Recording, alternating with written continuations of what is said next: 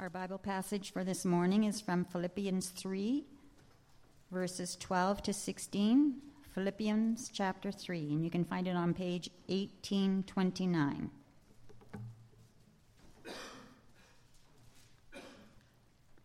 Pressing on toward the goal. Not that I have already obtained all this, or have already been made perfect, but I press on to take hold of that for which Christ Jesus took hold of me. Brothers, I do not consider myself yet to have taken hold of it.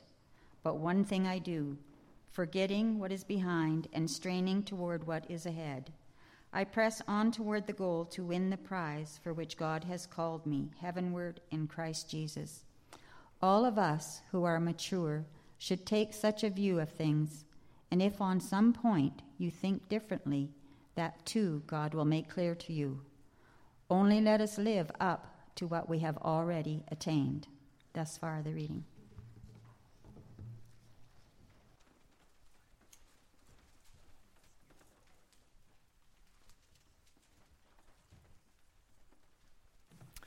Let's pray together and ask the Lord to help us as we meditate on His Word. Holy Father, your words are ancient, they are also living and active, and always fresh, always relevant.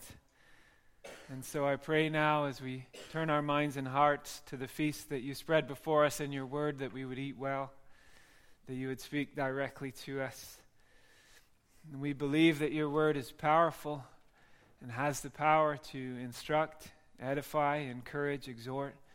And so we pray that you would do your work in us this morning through the power of your word. In Christ's name, amen. Well, I'm, I'm grateful and honored to be back here with you again. It doesn't seem like that long that I was here. I looked at my calendar. I was here with you back in April. I don't know about you, but I want you to know that from that Sunday, five months ago, until today, I have not lived a perfect life. I brought my wife along with me to confirm that in case you doubt it. You can just ask her. There have been times from that time to this time when I have failed as a disciple of Jesus Christ. There have been times when I have not perfectly loved the Lord my God with all my heart, with all my soul, with all my mind, and with all my strength. There have been times when I have not loved my neighbor as myself. In fact, in all of the various circumstances that I have faced just over this past week, I have not perfectly denied myself, taken up my cross, and followed Jesus. But I can tell you this, and I say it with all sincerity I earnestly desire that I would do all of those things all of the time.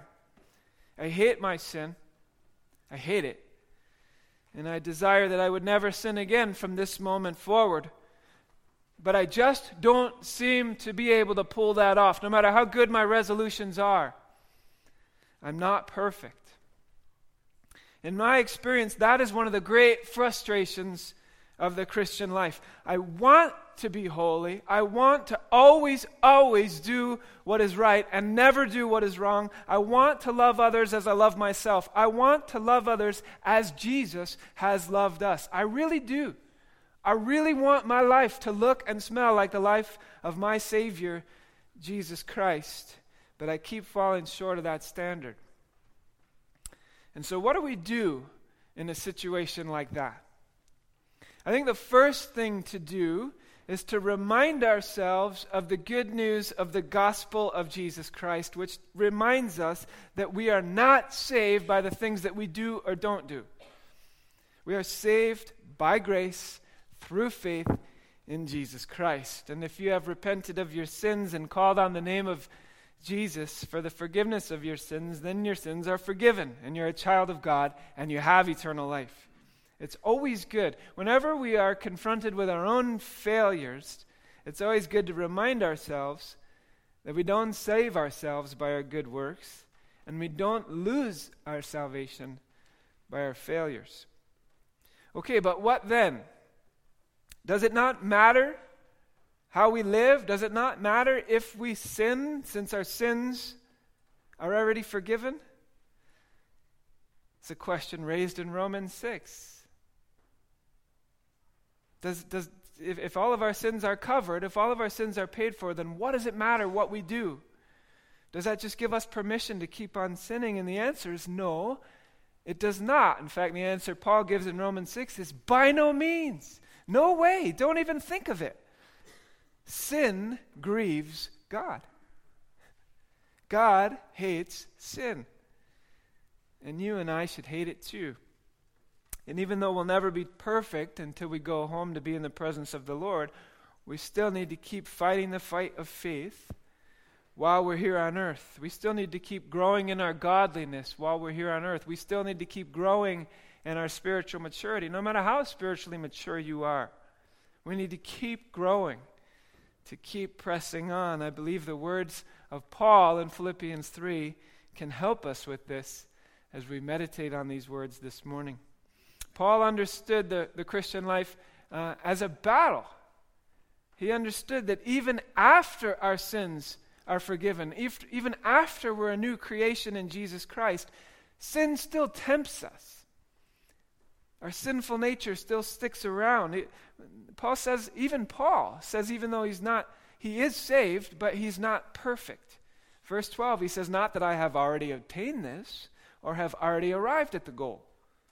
So, what does Paul do? He hasn't arrived at the goal yet. He hasn't attained the goal yet. So, what does he do? He presses on. That's what he says. I press on. I press on to take hold of that for which Christ has taken hold of me. A, a, a, slightly more literal translation of those words would read I press on to make it my own because Jesus Christ has made me his own. You think about that. I press on. I, I am inspired and encouraged and empowered and motivated to keep pressing on, to make these things my own. Why? Because Jesus Christ has made me his own. If you have faith in Christ, if you're walking with Christ, then not only are your sins forgiven, but Jesus has made you his own. That's an amazing thing. He's purchased you with his blood, and you do not belong to yourself anymore. You belong to Jesus. So press on and keep fighting the fight of faith. Press on and keep getting to know him better, just like we heard in the children's message. That reminds me of a story. It's a fairly well known story. Maybe you've heard it. It goes like this There was a little boy, and he spent many long hours in his basement making a little sailboat out of wood. He carved it out of wood, he put a little sail on it, he was very proud of it, he loved it. He took his sailboat out on the water, it floated, it worked beautifully. He was sailing it on the water, and all of a sudden a big gust of wind came along and carried the boat downstream, and he lost it. Sometime later, the boy is in town, he's in a secondhand shop, he sees the boat, his boat that he spent so long making, he sees it on the shelf. It's for sale. He points at his boat and he says to the man behind the counter, he says, That's my boat. I made that boat with my own hands. And the owner says, Well, I'm, I'm sorry, but I, I, I can't just give away all my stuff to anyone who comes in here and says that they made it. So the boy goes out. He gets a job. He works hard. He saves his money. Finally, he has enough money. He goes back to the store. The boat is still there. He slams his money on the counter. He says, I want that boat. So he buys the boat. The man gives it to him. As he's walking out of the store, he looks at the boat. He says, I made you and I bought you. So now you're doubly mine. I made you and I bought you. And so now you're doubly mine. That's the same thing with us. Those of us who have been washed in the blood of Christ by faith, Christ made us. He made all of us. He made us. We belong to Him. We didn't create ourselves. We didn't make ourselves. He made us. But we sinned and we ran away, we ran away from Him. Right? Because of our sin, we put a great distance between us and Him. But He came after us. And He found us. And He bought us with His blood. He made us and He bought us, and now we're doubly His. It's good to be reminded of that. That helps us. Remembering that we belong not to ourselves but to Jesus helps us to die to our sins, to die to our sinful nature, to die to selfishness, and to live for Christ. He made us and He bought us. We're His. Last year, about this time last year, the school year was about to begin again. And um, I was asked if we could do a, a, service and have the kids bring in their backpacks, and I could bless the backpacks before the kids go back to school. And uh, I just, I didn't, this, maybe this is just me, but I didn't really feel personally comfortable blessing backpacks. And so uh, what I did do is uh, I had these little tags printed up. You won't be able to see it from your seat, but this little tag here, and it, and it hooks right onto the backpack, it says very simply, I belong to Jesus. We printed up one tag for each of the kids, and when they came in, we put these tags on their backpacks as a little reminder throughout the school day that they could remember, even as little children, they don't belong to themselves, they belong to Jesus. It's good for us to be reminded about that throughout the day. In fact, I kept one for myself so that I could remind myself that I don't belong to myself, but I belong to Jesus. That fact, the fact that Christ has purchased me and has taken hold of me, that enables me to press on in my pursuit to know Him better and better and to become more and more like Him. Okay, but how? How does that happen? How do we press on? How do we fight the fight of faith? Well, this is what Paul says. Paul answers that question. It's amazing. It's like we're sitting down having coffee with Paul. We get to ask him, okay, how does this work? And he says, he says this, verse 13, one thing I do. One thing I do. Okay, I'm all ears, Paul. What is it? Tell me. Forgetting what lies behind and straining forward to what lies ahead, I press on to win the prize for which God has called me heavenward in Christ Jesus. Paul, I thought you said one thing. that sounded an awful lot like three things. Okay, well, it's one thing. I press on. That's the one thing he does. But that takes, that has three steps to it. I press on, and the way that I press on is by forgetting what lies behind, straining forward to what lies ahead, and keeping my eyes focused on the ultimate goal. That's what Paul does.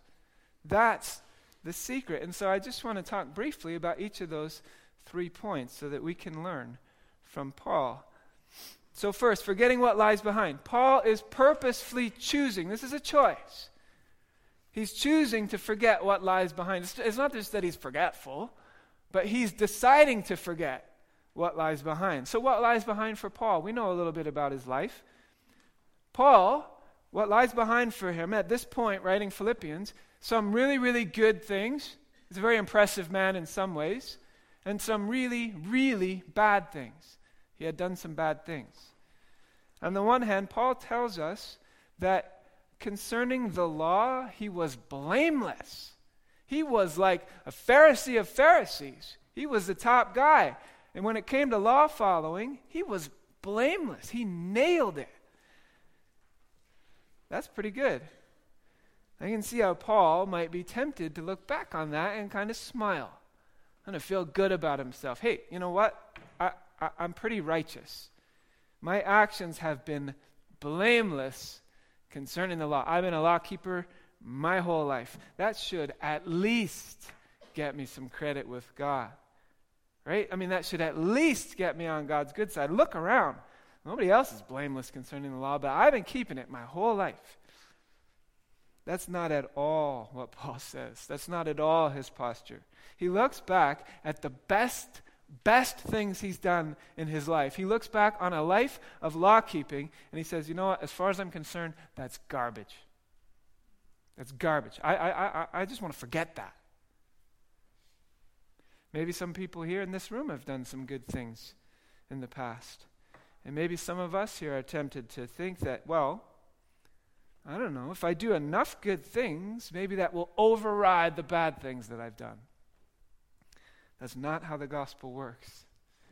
God's not impressed with our good deeds. You can't, you can't earn God's grace by your good deeds. We receive God's grace not by the things we do, but through faith in the Son of God. On the other hand, Paul also, he was an extreme person. He also had some really, really bad things in his past. Paul was a persecutor of the church. That means Paul went into houses and dragged men and women out of their homes and threw them in prison and approved of their execution. Paul was a bad guy. What he did was bad.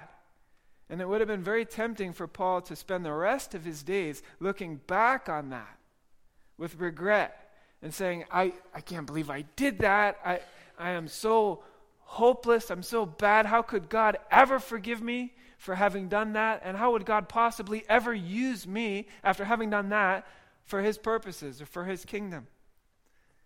And many of us, I think, are tempted to do the same thing. Maybe some of us have done some bad things in our past. In fact, I know that we all have in different ways. Maybe you've got some sins in your past that you just you can't get over. You keep beating yourself up about it. You keep thinking, how, how could God forgive that? Right here in this verse, Paul reminds us that God's grace is greater than our sins. That there's more grace in Jesus than there is sin in you. So how dare we turn to God and we tell him that Christ's sacrifice wasn't just wasn't enough to pay for my sins. My sins are bigger than that. If Jesus says that it is finished, then it is finished. And it does not honor God for us to doubt the power of his forgiveness. So if you've got sins in your past, which we all do, then repent of them and turn from them. Bring them to the cross. Lay them at the cross. The Lord will forgive them, and then you can press on. You don't need to live in the past if your sins are forgiven.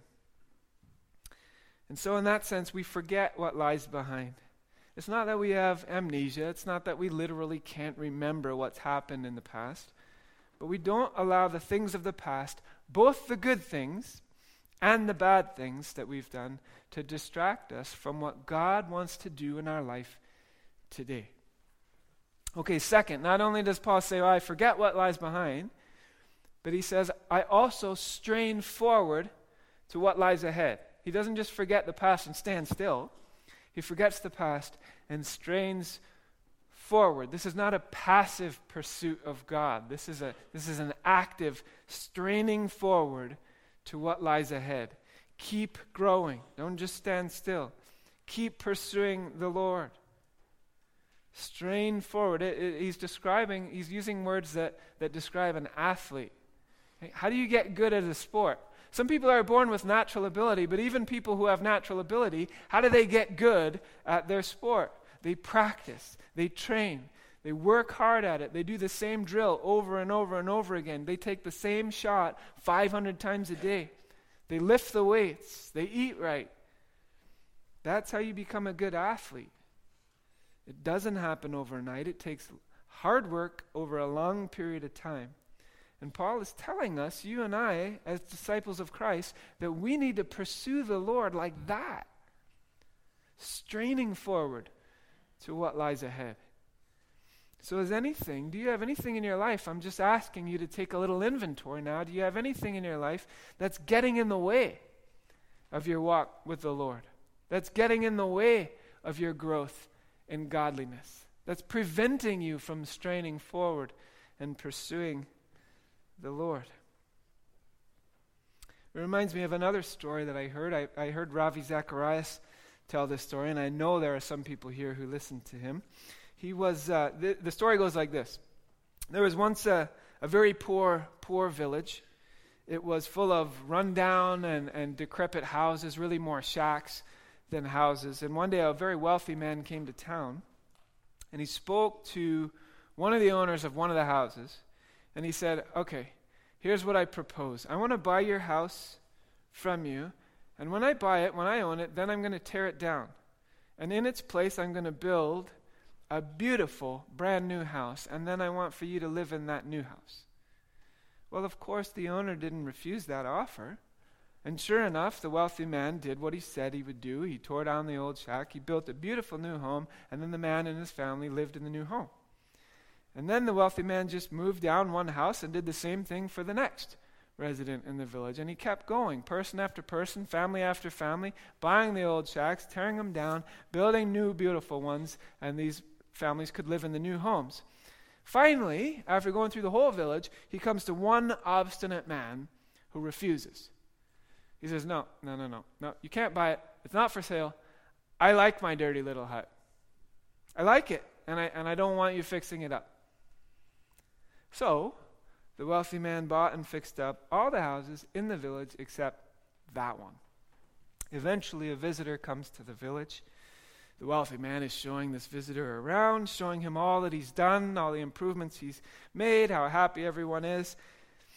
And then, in the middle of the tour, the obnoxious man who won't sell his hut, he comes up. He interrupts. He says to the visitor, Hey, is he telling you that he owns the whole village? Because it's not true. He doesn't own the whole village. I still own my dirty little hut, and I'm never going to sell it. Some of us, our lives are like that. The Lord has come in, He has purchased our life with His blood. We belong to Him, He owns us. He has not only just purchased us, but He's, he's cleaned it up. Right? He's renovated. He's, he's made it beautiful. He's filled us with His Holy Spirit. But maybe, maybe there's one area in your life or in my life that we've kept to ourselves, right? That the one area that, that we don't want sanctified. That we've said, oh, God, I'm, I'm glad you're here and I'm glad you're at work in me, but hands off that part of my life. That part I keep for myself. Part of straining forward means that we are willing to lay everything, every aspect of our lives on the altar. Lay it down and allow the Lord to heal us of our sinful patterns. I'm not talking about healing yourself. I'm not talking about fixing yourself. I'm talking about being willing to entrust our whole lives to God and let Him fix us by the power of His Spirit. And if there's something holding you back from that, let me encourage you just lay it on the altar and let the Lord heal you. Okay, so we forget what lies behind, we strain forward to what lies ahead, and third and last, we keep our eyes on the goal. Paul says, I press on toward the goal to win the prize for which God has called me heavenward in Christ Jesus. So, what is the goal? Where are we heading? What is Paul pressing on towards? What is he looking at? The goal, the place where we're heading, is heaven. What does that mean? Well, we don't know a lot about what it means, but we get enough of a picture in the Bible to know that heaven is a place where we are in the presence of Christ. We are in the presence of God, and we are removed from the presence of sin. Heaven is a place where God is there and sin is not. And we will worship Him forever with no pain, no sadness, no mourning, no crying, just worshiping the one true God in His presence forever. Paul tells us that in order to press on during our journey on earth, we need to keep our eyes focused on, on where we're heading, on the destination. One day, you and I will cross the river. And one day, you and I will receive glorified resurrection bodies that will never get sick that will never wear out, that will never sin. And we will be in the presence of our Lord and Savior forever. And when that prize is clearly in your sights, then the trials and the temptations of this world, all of a sudden they just they seem less important by comparison. They seem more endurable by comparison. They lose their grip on us just like turning the volume down on those temptations or on those discouragements. It's a little bit, just in a small way, it's like if you're having a bad day and it's just not going well, you, it's a bad day, but you know you got something good coming at the end of the day. Right? If I'm having a bad day, bad meetings, bad interactions, flat tire, all you know, all the things that make a bad day, but I know I have a date with my wife that night, knowing that that's coming, thinking about it, looking forward to it, helps get me through the day. That's just a very tiny, tiny example of how this works. When I am faced with disappointment, with discouragement, with heartbreak, here in this life, one of the things that enables me not to give in, but to press on, is knowing that all of this is headed somewhere. This is not just random. This is not just one event following another event randomly. This is all moving towards something, an ultimate destination, a goal. One day, God will take us home. It's true. One day God will take us home. And this life, when you look at the big picture of that, this life is, is, is, is hardly more than an eye blink. Hey, one, I, one missionary said it like this Amy Carmichael, missionary to India. She said, We have all of eternity to celebrate our victories and only a few short hours before sunset in which to win them. One day, Christ will come, He'll take us home, we'll be with Him forever in a perfect place. So press on today, knowing that that day is coming. I think it was Martin Luther that said, I only have two days on my calendar today and that day. And I love the fact, as I wrap up here, Paul just never seems to miss the opportunity to get our attention off ourselves, off our own works, and onto God. Right? This is not a, oh, let's roll up our sleeves and get busy. This is not kind of a self help program. This is God at work in you. And so at the end of our text, Paul reminds us that the heavenward call is a call that comes from God and it is made effective in Christ Jesus. Lest any of us think that we're traveling along the path of discipleship and pressing on and straining every muscle, that somehow we're climbing our own way up to heaven. We're not. We're not. God's the one who called us, God's the one who's holding us, God's the one who owns us, and God is the one who will bring us home. And while we're here, while we're here now, we press on to take hold of that for which Jesus has taken hold of us. We press on by forgetting what lies behind, by straining forward to what lies ahead, and by keeping our eyes fixed on the goal. Amen. Let's respond with song.